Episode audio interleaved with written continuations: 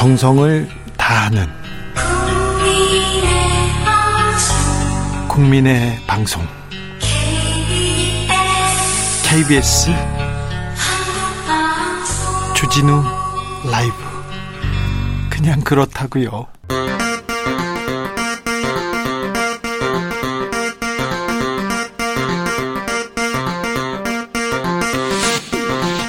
주진우 라이브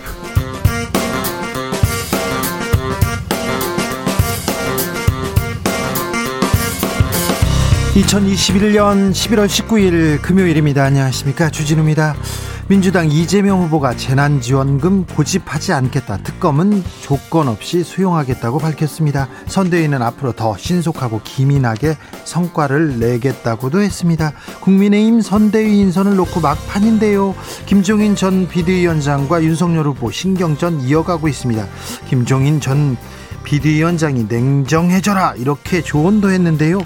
홍준표 의원은 선대위에 참여하라 강요하는 것은 부당한 횡포다 이렇게 얘기합니다. 이명박 선대위원회 선대위에 박근혜도 안 나타났다면서 불편한 심기를 드러냈습니다. 선대위 이야기 정치연구소 영앤영에서 짚어봅니다.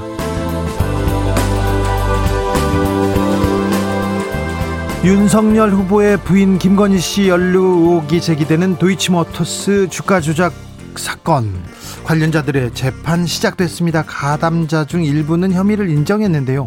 10억 계좌의 주인 김건희 씨의 공모 여부를 놓고 검찰은 수사를 이어가고 있습니다. 주스에서 재판 소식 정리하겠습니다. 기사형 광고를 쓴 연합뉴스가 결국 네이버와 카카오 포털에서 1년 동안 퇴출됐습니다. 기사형 광고 제재하는 조항은 이명박 정부 때 사라졌는데요. 이 조항을 부활시켜야 된다. 포털 개혁 필요하다고 외치고 있는 더불어민주당 김승원 의원 만나보겠습니다. 나비처럼 날아 벌처럼 쏜다. 여기는 주진우 라이브입니다.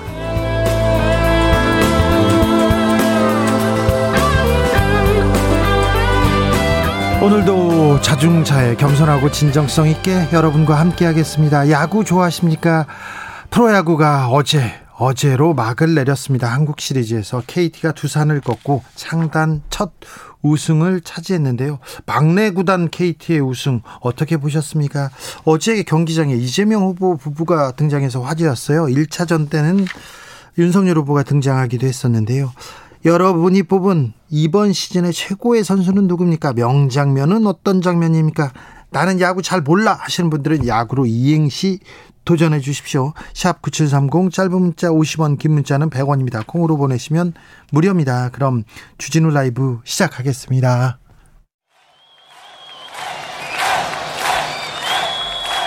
인생은 살아있는 것, 살아가는 것, 그리고 사랑하는 것. 주진우 라이브 송년 특집 공개 방송 Live Live Love의 코로나 시대를 잘 살아낸 여러분을 초대합니다. 지금 바로 주진우 라이브 홈페이지를 찾아와 주세요.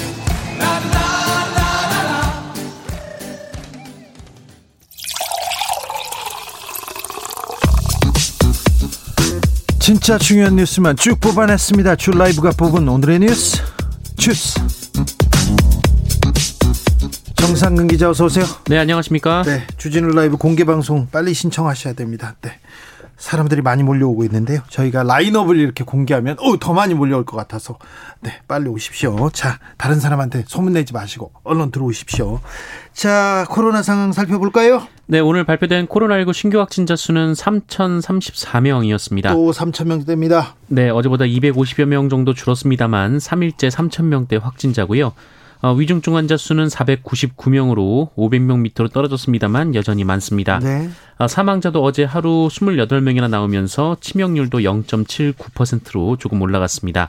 치명률 그래도 0.79% 0점대를 지키고 있습니다. 네, 확진자 위중증 환자 수가 크게 늘다 보니 의료 체계에도 조금씩 한계가 오고 있는 정황들이 있는데요. 어, 지난 5주 동안 병상이 없어서 어, 병원에 가보지 못하고 숨진 환자가 38명에 이르렀다라고 합니다. 어, 그전 다섯 주와 비교해 보면 여섯 배 가량 늘어난 수치라고 하고요. 어, 그리고 코로나19 확진 판정을 받은 뒤에 병상을 배정받지 못한 사람도 수도권에만 천명이 넘는다라고 하는데요.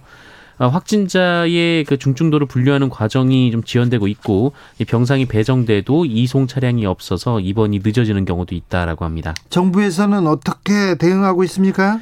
네, 정부는 아직 일상 회복을 중단하고 비상 계획을 발동할 상황은 아니라고 밝혔습니다. 여기까지는 예상하고 있었다고 합니다. 네, 수도권의 유행이 집중된 데다가 그 위중증 환자도 60대 이상 고령층과 요양병원 등 이 취약 시설을 중심으로 증가하고 있기 때문에 고령층을 보호하는 방역 조치를 강화하고 이 병상 배정을 조정하면 충분히 대응 가능하다라고 밝히고 있습니다. 그런데 다음 주 월요일부터 전면 등교가 시작됩니다. 그래서 걱정하는 분들도 많아요. 네, 22일부터 수도권을 포함한 전국의 유치원, 초중 고등학교가 전면 등교를 시작합니다.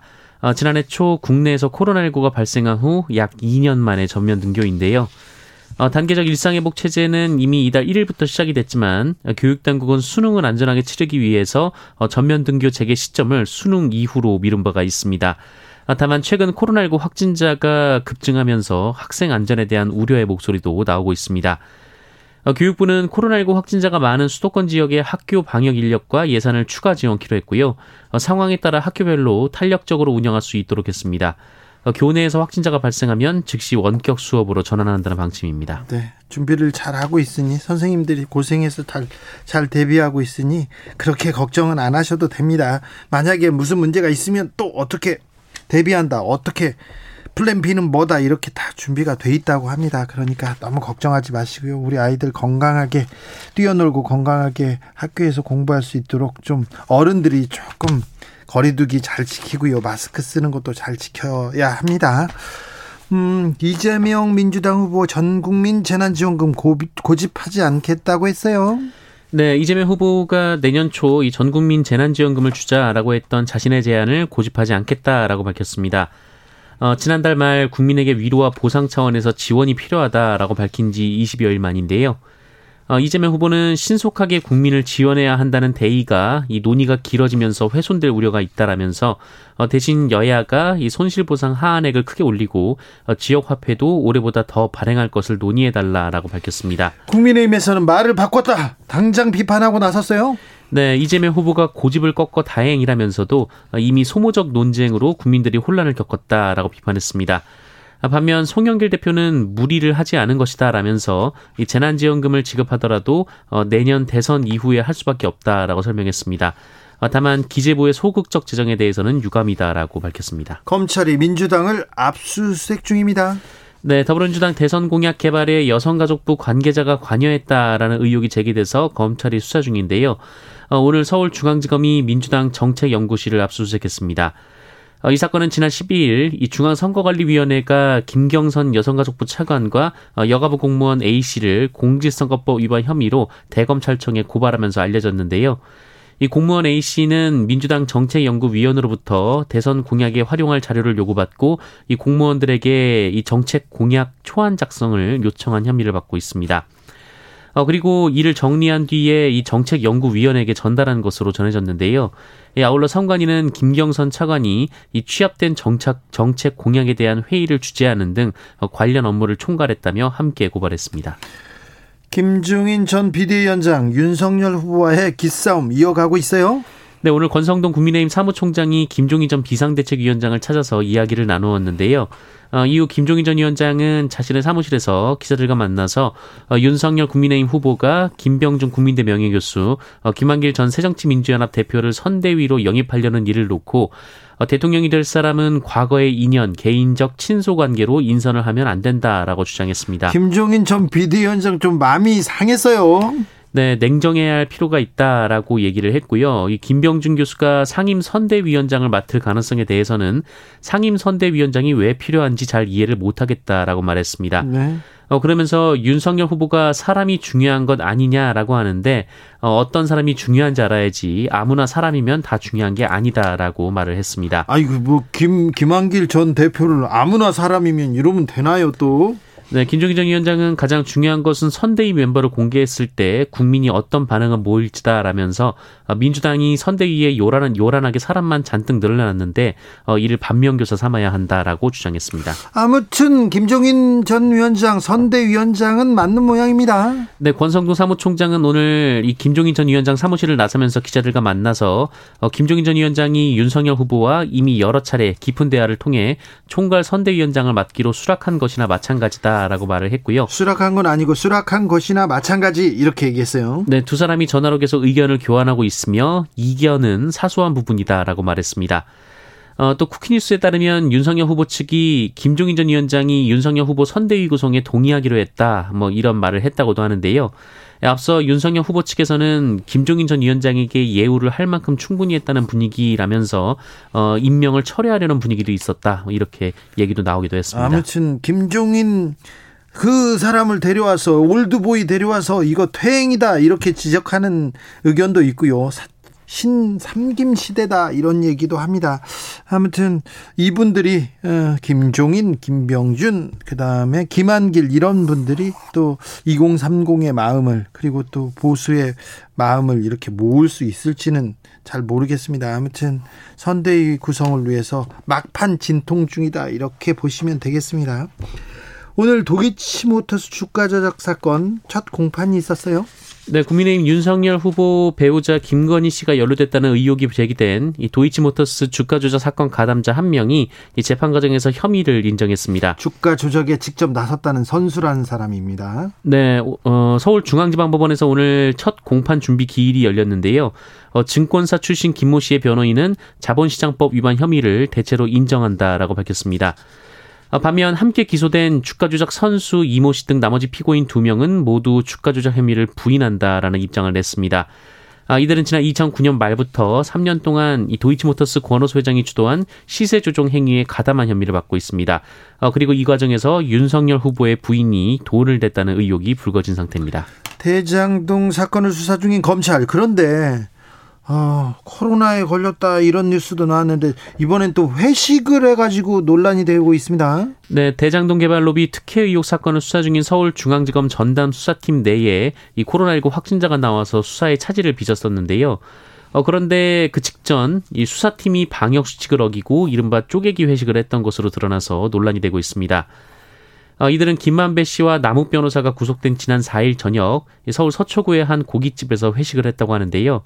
어, 당시 서울중앙지검 경제범죄 형사부장 검사실 변호인, 번호인 어, 605호의 이름으로 22명이 예약이 됐고 어, 검사 16명이 참석한 것으로 전해졌습니다. 이를 쪼개서 회식하는 것도 방역법 위반이죠? 네, 10인 이상 그 10인 초과 사적 모임 금지 규정을 피하기 위해서 방을 나눠 앉는 방식으로 어 이를 피하려고 했는데 어 결국엔 단체 회식인 셈이어서 꼼수라는 지적이 나왔는데요.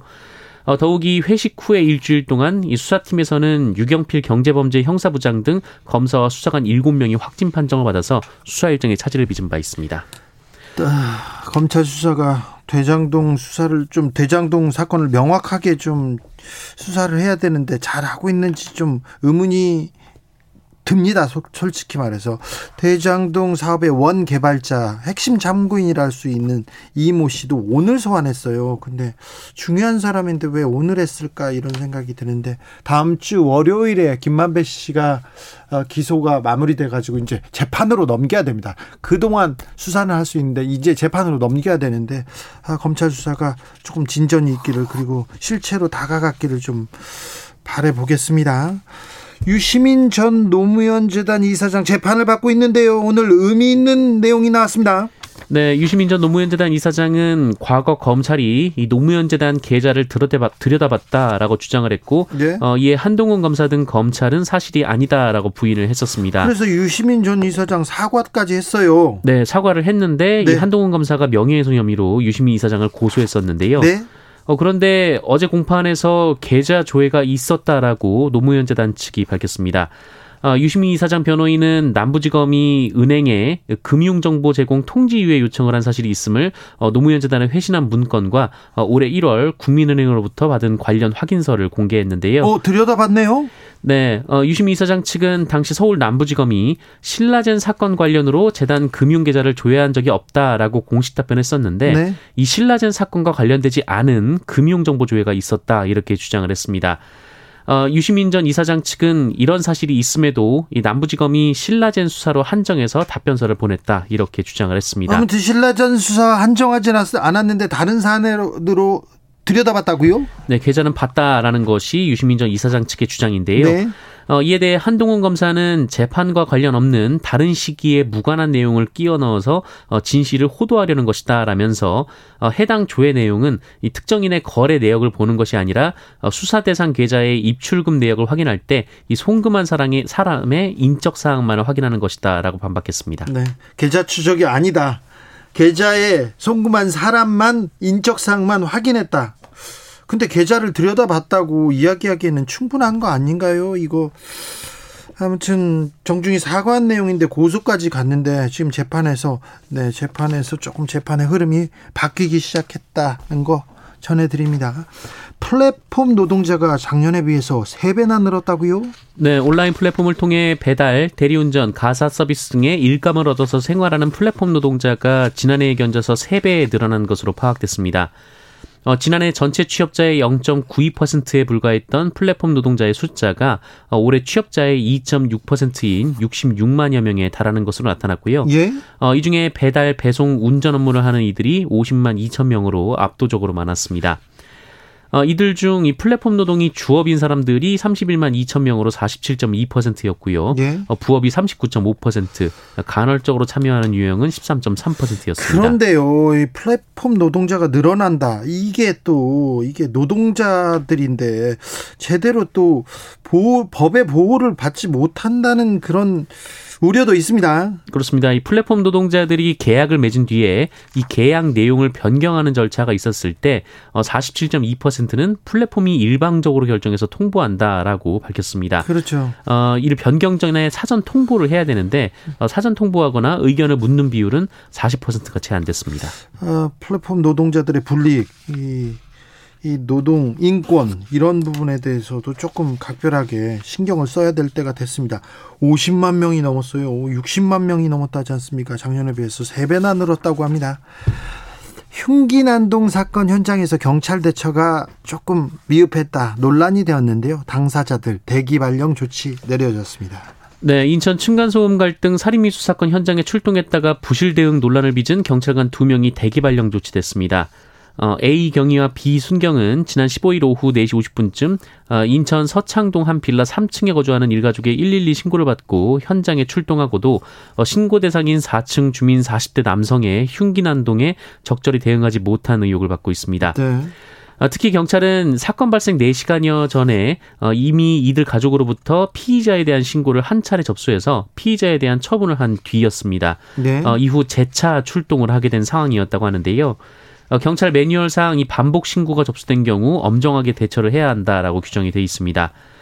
예, 하지만 이 3층에서 피해자들을 조사하던 여성 경찰관 비순경은 피의자가 돌연 다시 나타나서 흉기를 휘두르자 현장에서 빠져나와 버렸고요. 어, 1층에 있던 피해자가 이 비명 소리를 듣고 놀라 뛰어 올라갔음에도 어, 같이 있던 남성 경찰관 A 경위는 곧바로 뒤따르지 않았습니다. 어, 결국 피의자를 제압한 것은 피해자 중 한 명인 20대 딸이었는데요. 아, 결국 피의자가 휘두른 흉기에 가족 중 부인이 목을 찔려서 의식을 잃었고 다른 가족들도 모두 다쳤습니다. 아, 특히 이 부인은 상당히 위중한 것으로 전해졌는데요. 어, 경찰은 현재 이들 경찰관 대응이 적절했는지 여부를 두고 감찰에 착수한 상황입니다. 네. 유명 햄버거 체인점의 햄버거에서 오 벌레가 나왔어요? 네, 한 패스트푸드 체인점에서 커다란 집게벌레가 나온 것으로 확인돼 당국으로부터 시정명령 처분을 받게 됐다고 합니다. 어, 수원에 사는 제보자가 집 근처 햄버거 체인점에서 햄버거를 배달시켜 먹던 중에 어, 길이가 2.5cm에 달하는 집게벌레를 발견했다라고 하는데요. 살아있는 상태였다고 합니다. 살아있었다고요? 네, 이에 점포에 항의 전화를 했는데 해당 점포는 제보자를 블랙 컨슈머 취급했다고 하는데요. 어, 이에 제보자가 식품의약품안전처에 신고를 했다고 하고요. 어, 식약처는 이를 권성구청에 조사를 배당했습니다. 어, 그리고 조사 결과 해당 벌레가 햄버거에서, 어, 햄버거에서 나왔을 가능성을 높게 보고 어, 다음 달 초 시정 명령에 들어갈 방침이라고 합니다. 주스 정상은 기자와 함께했습니다. 감사합니다. 고맙습니다. 도구님께서 롯데 광팬이셨던 우리 외삼촌 암으로 돌아가시기 며칠 전까지도 야구장에서 야구를 보셨죠. 야구 얘기만 나오면 외삼촌 생각에 문득 네 외삼촌 생각 나시겠네요. 음, 6633님, 이번 한국 시리즈 최고 명장면은 1차전 박경수 선수의 수비라고 생각합니다. 박경수 선수가 MVP가 됐습니다. 저는 기아 팬이지만 KT 우승 축하하라고. 제 마음속에선 KT는 기아 타이거스입니다. 이건 무슨 인간 승리도 아니고 KT가 언제부터 기아 타이거즈였어요. 아, 그건 또 몰랐네요. 아, 뭐 아이디어 좋습니다. 네. 자기 승리. 네. 1702님, 아, 야구로 이행시 보내셨는데, 야, 야당의 그 구원 투수는 누가 될까요? 그러게요. 김종인 전 비대위원장이 등판하는데 이해찬 전 대표 등판하나요? 아니에요. 또 다른 사람들이 나서나요? 지켜보자고요. 다음 주 관전 포인트 가 될 것으로 보입니다. 신선호님, 야 야구는 말이야 구 구의 말 투아웃부터야. 네. 꼭 그런 것만 같지도 않아요. 너무 점수를 많이 잃으면 그게 너무 힘들더라고요. 네, 그래서 평소에 좀 차근차근 잘 따라가야 되는데, 네, 모든 게 다 그렇습니다. 3012님, 야, 야자를 열심히 하던 때가 있었죠. 구, 그래도 성적은 잘 안 나오더라고요. 그냥 더 열심히 놀 걸 그랬어요. 아유, 좀 열심히 공부를 해야지. 열심히 더 놀면. 그때 열심히 놀았잖아요. 근데 더, 더 열심히 놀았으면 좋았을 걸. 네. 저도 그런 생각이 있습니다. 0340님은 야 야구를 잘 몰라도 구 구린 게 없는 대선 후보 뽑을래요. 그러게요. 네. 좀 아, 대선 후보. 네. 잘 뽑아야 됩니다. 우리나라의 미래를 위해서 잘 뽑아야 됩니다. 2248님, 야, 야당 같은 야당, 여당 같은 여당 없네. 우리나라. 구, 구할 정치는 어디 있나요? 아, 여러분이 구해야 됩니다. 이 정치인들. 수렁에 빠진 정치인들, 대선 후보들 다 구해서 이 나라를 앞으로 전진시켜야 됩니다. 역사는 유의 진보한다는 걸 보여주셔야 됩니다. 역사는 정의를 따라 정의를 향해 흐른다는 것도요. 교통정보센터 다녀오겠습니다. 공인혜 씨.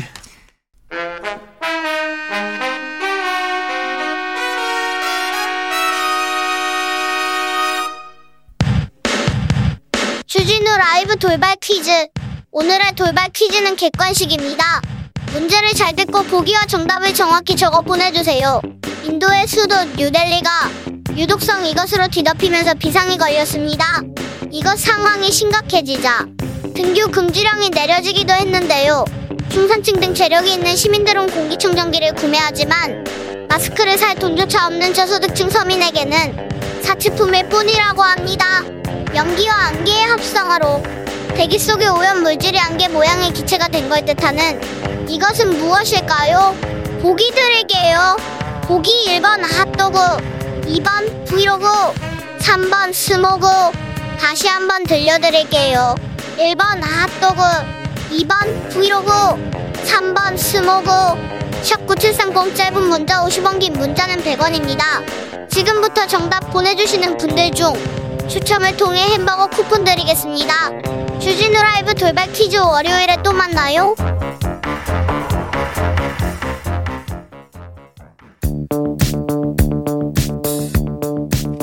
대한민국 정치의 새로운 100년을 준비한다. 21세기형 국회 싱크탱크 정치연구소 영앤영.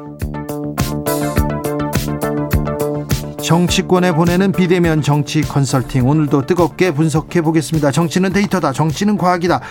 박시영 윈지코리아 컨설팅 대표 어서 오세요. 네, 반갑습니다. 정치는 촉이다. 정치는 감이다. 최영일 시사본부 진행자 어서 오세요. 안녕하십니까.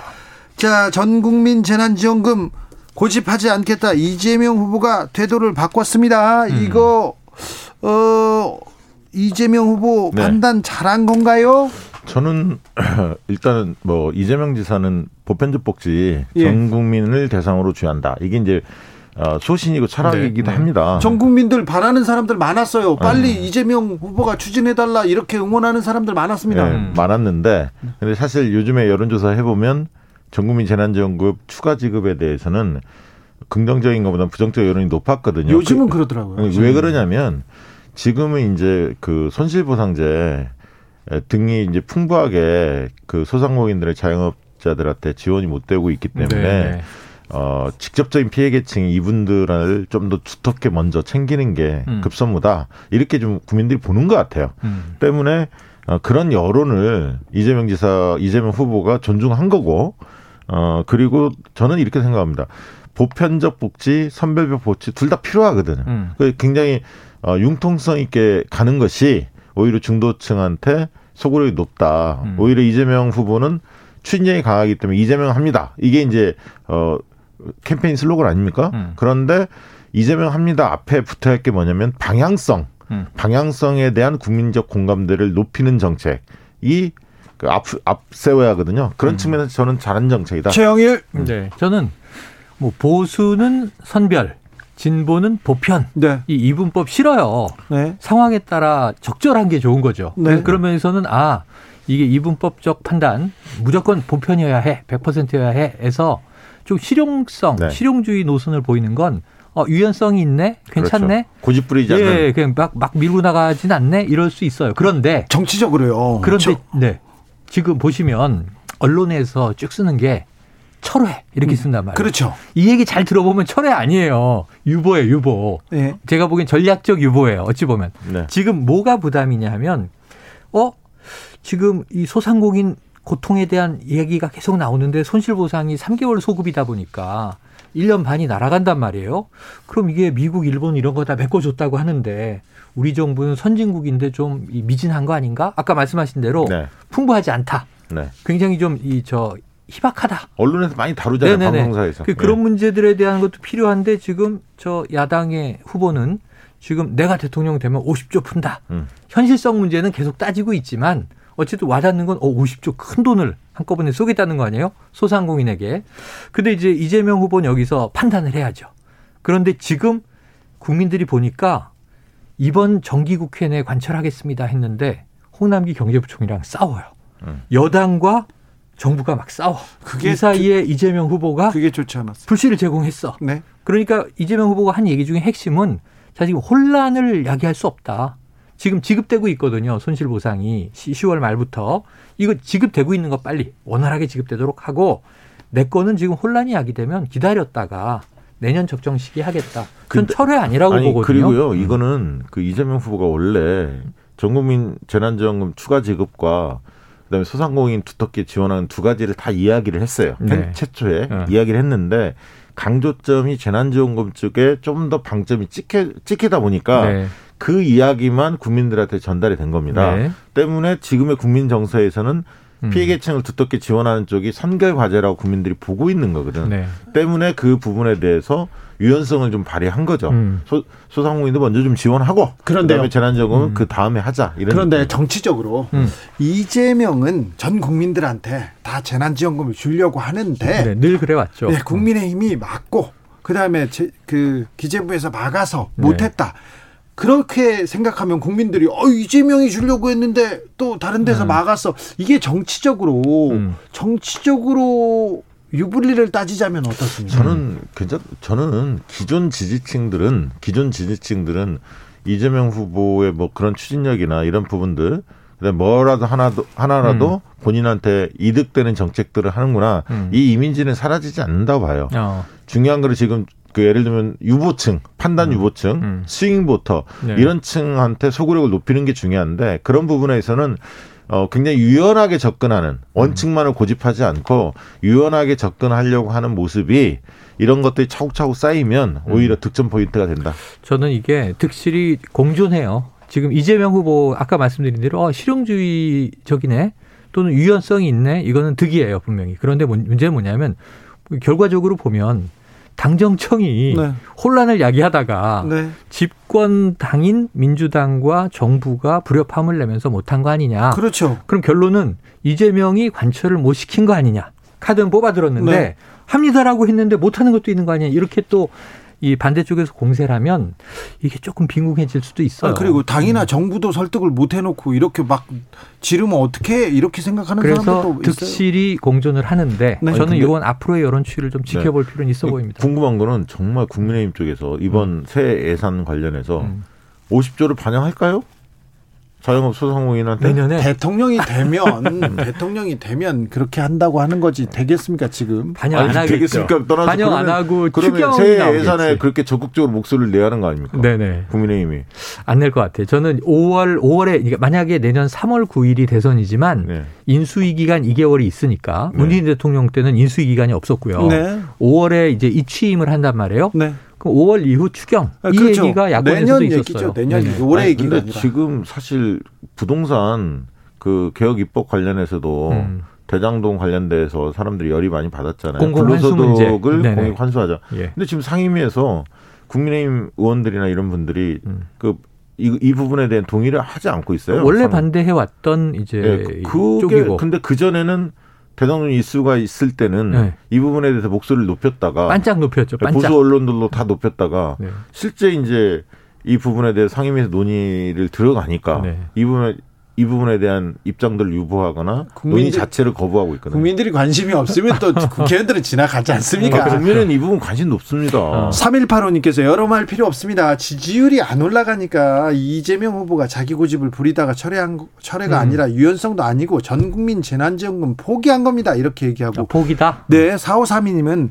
소상공인 못 받는 사람들도 얼마나 많은데요. 주려면 다 줘야 돼요. 이런 의견은 네네, 있습니다. 네. 2182님, 재난지원금 주려면 전 국민에게 주는 게 맞습니다. 그래야 음. 소상공인 여러 부류로 쓰게 되니까 소상공인들도 결국 돕는 겁니다. 음. 소상공인 어떻게 차별화시킬 거예요. 더 많은 불협화음 예상됩니다. 이렇게 음. 우려하는 저는 그래서. 개인적으로는 두 가지 다 했으면 좋겠다는 거예요. 네네네. 네. 소상공인 소상공인대로 두텁게 지원하고 그렇죠. 전국민 재난지원금도 하면 좋겠다. 자, 이재명 후보의 지지율은 지금 답보 상태입니까? 박스에 갇혀 갇혀 아직은 있습니까? 그런 것 같아요. 저는 네.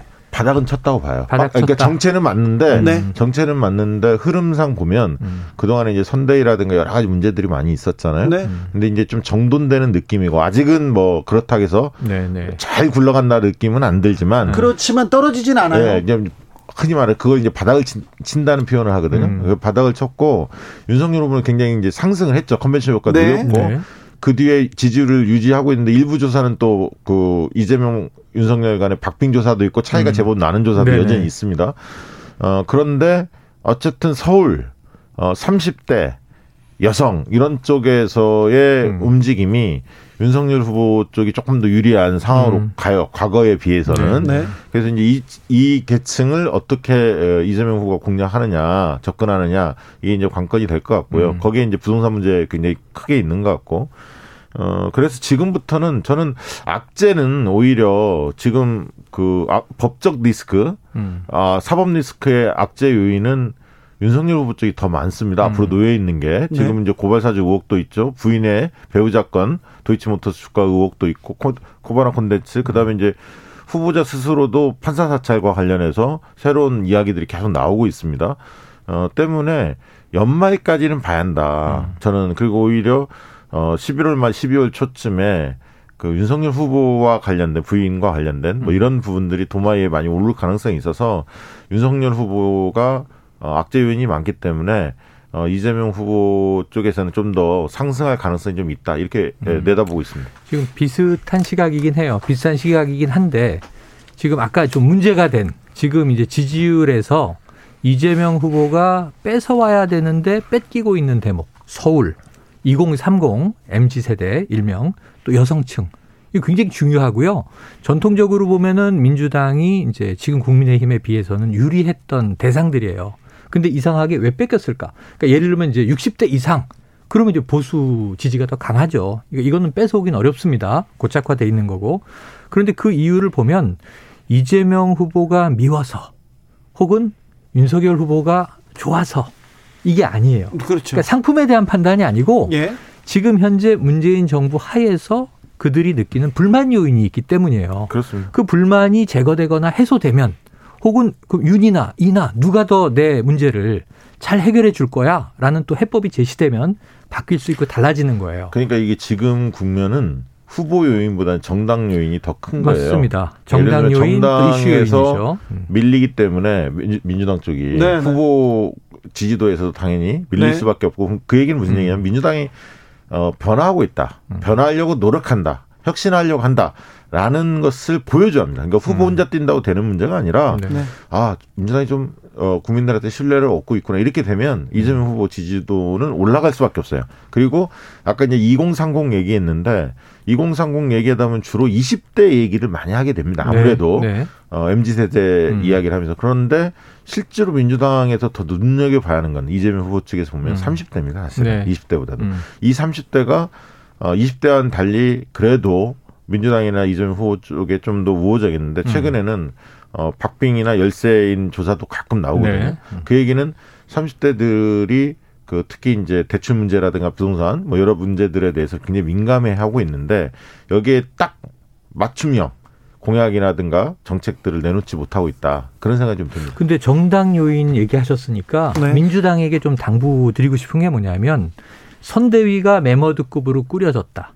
선대위가 뭐 169명 의원들이 다 들어가 있는데 안 뛰고 있다.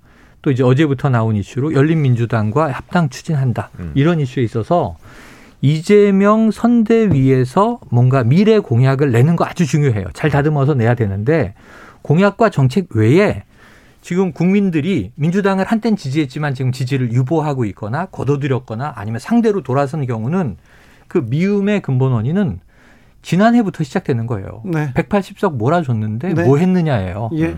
이게 부동산은 왜 이 지경이고 왜 경제는 나아지지 않으며 왜 나의 일자리는 없고 이런 문제거든요. 체감되는 민생 문제.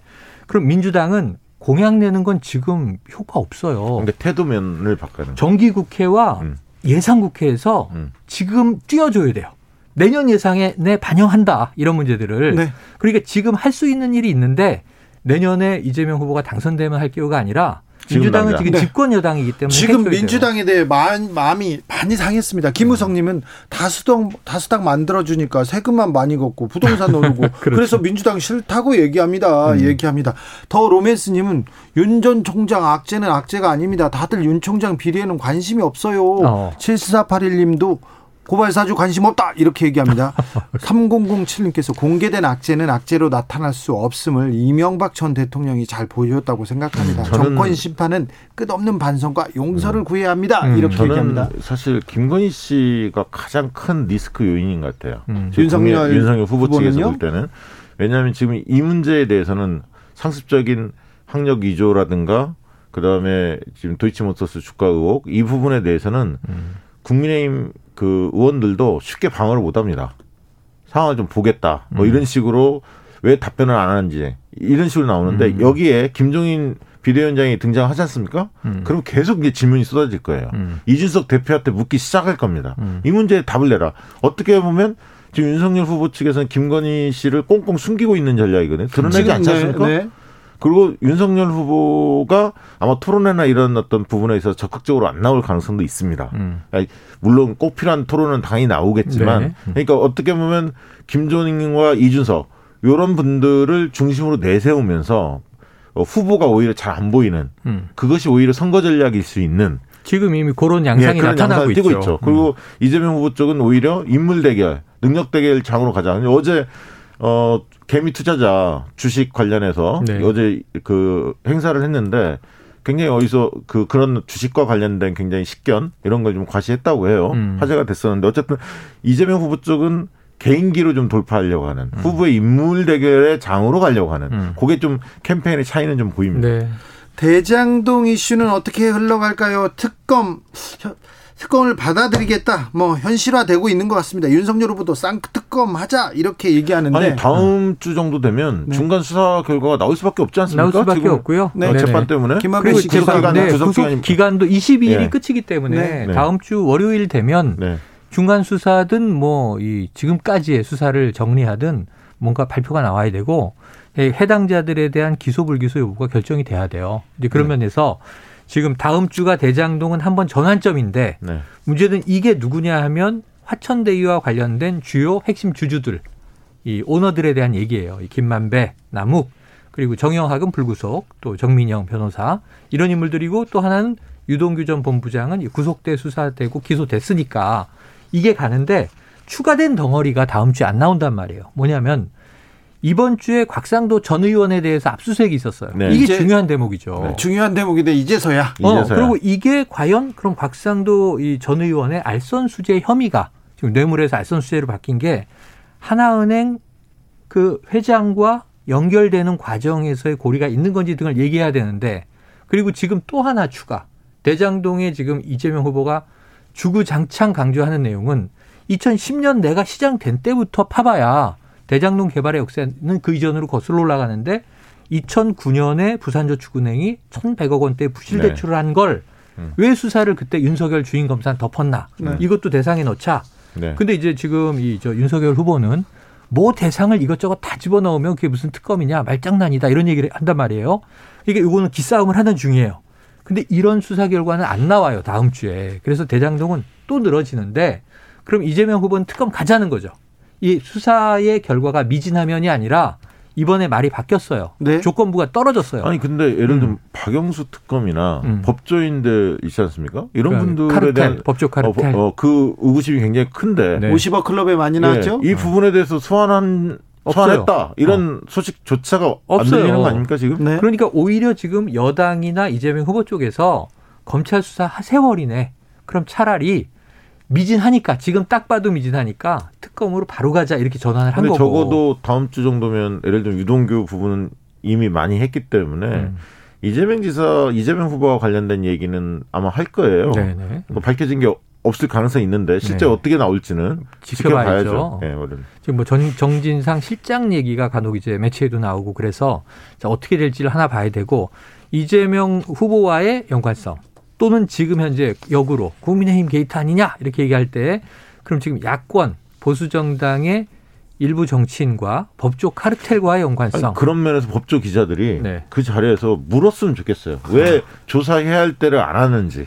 아까 법조 카르텔과 관련해서도 조사 안 들어갔지 않습니까? 예를 안. 들어갔죠. 아, 대장동에서 중요한 부분, 짚어야 될 부분, 질문해야 될 부분 진짜 많은데. 빠져 있어요. 왜 그런 질문은 없고 지- 그런 기사는 안 나오는지 답답해 죽겠어요. 빠져 있을 뿐만 아니라 네. 이번 주의 화제는 도이치모터스 주가 조작이에요. 네. 권오수 회장이 구속됐기 때문에 김건희 씨는 왜 소환을 안 네, 하는 그리고 거죠? 오늘 재판이 시작됐기 때문에 그래서 그 부분에 대해서 네. 지금 KBS의 홍사홍 기자가 네, 도이치모터스 일타 강사가 돼 있는 게 네.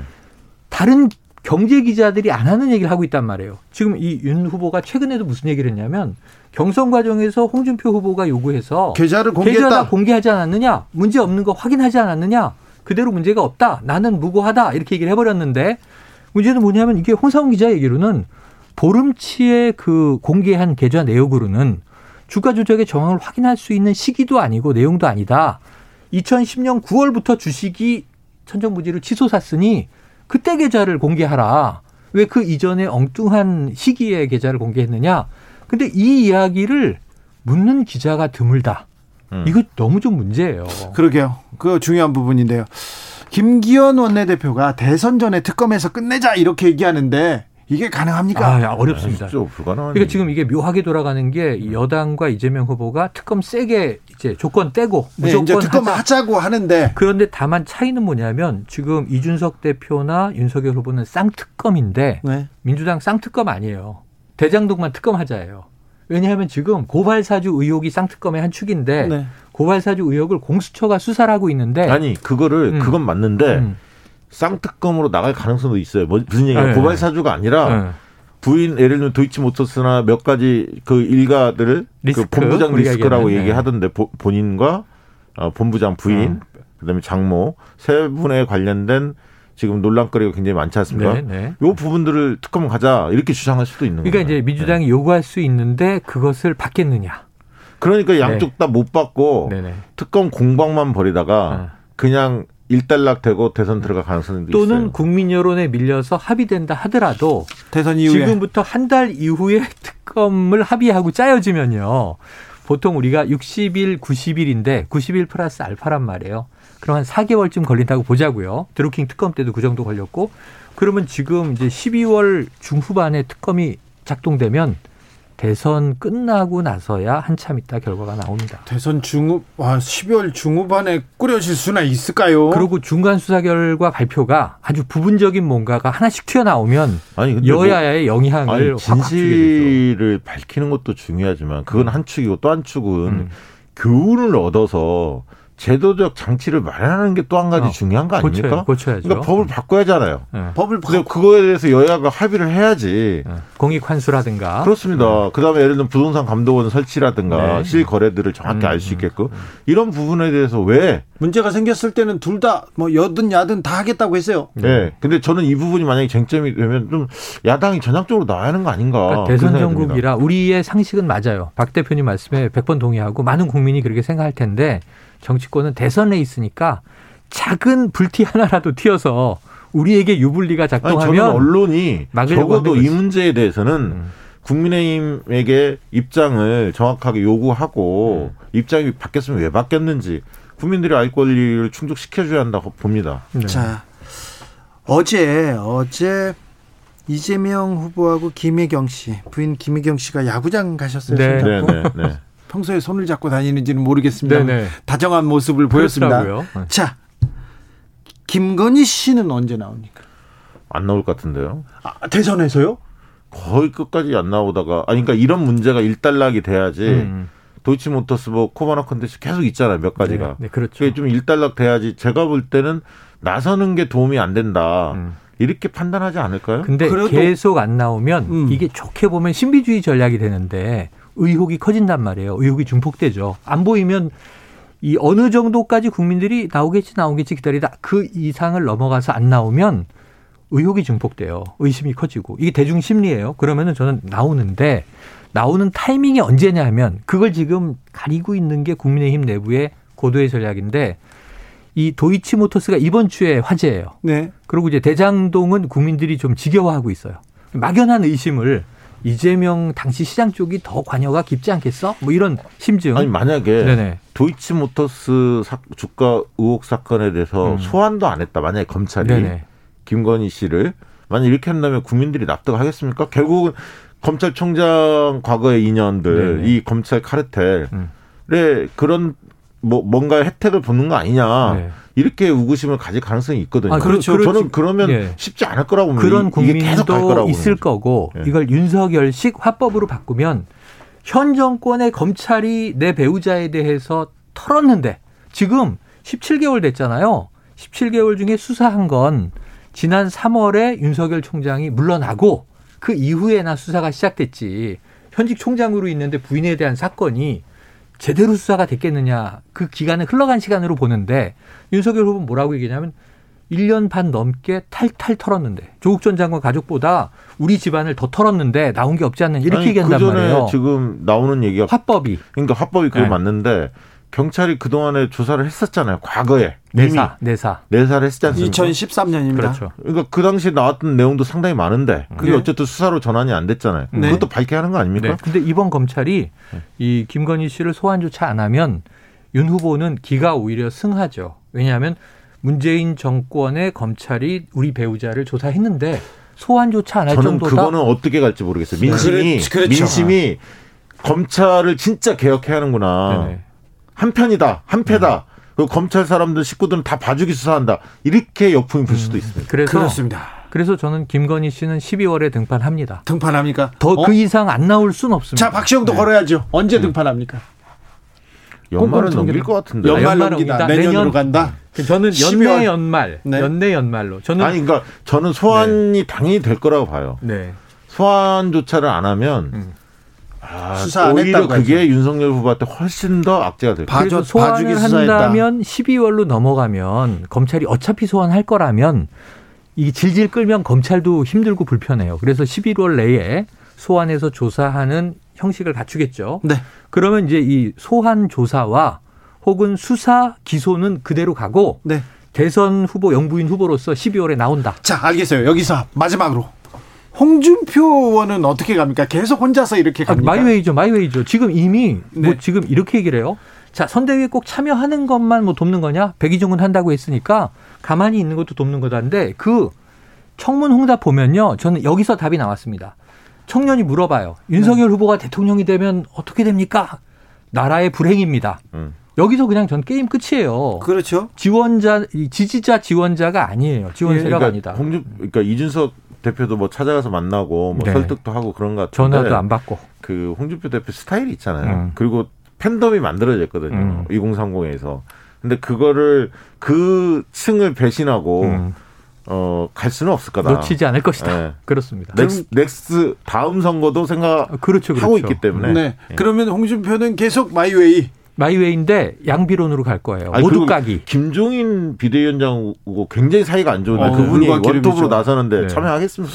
원톱으로 나섭니까 김종인 아니 비대위원장? 본인 나서고 싶어 하시는 것 같은데. 근데 네. 여기서 다음 주에 못 모셔오면 네. 국민의힘은 큰일 나요. 못 모셔오면. 근데 지금 너무 윤석열 후보도 뱉어놓은 얘기가 많아서 김병준 네. 카드도 그렇고 뱉어놓은 얘기가 많아서 여기서 윤석열 아니 그 뭐죠 김종인 비대위원장의 음. 원톱 으로 정리가 만약에 되면 네. 그야말로 이제 상황론 얘기가 나올 거예요. 그러니까요. 김종인을 모셔오는 게 윤석열 캠프에는 윤석열 후보한테는 도움이 될까요?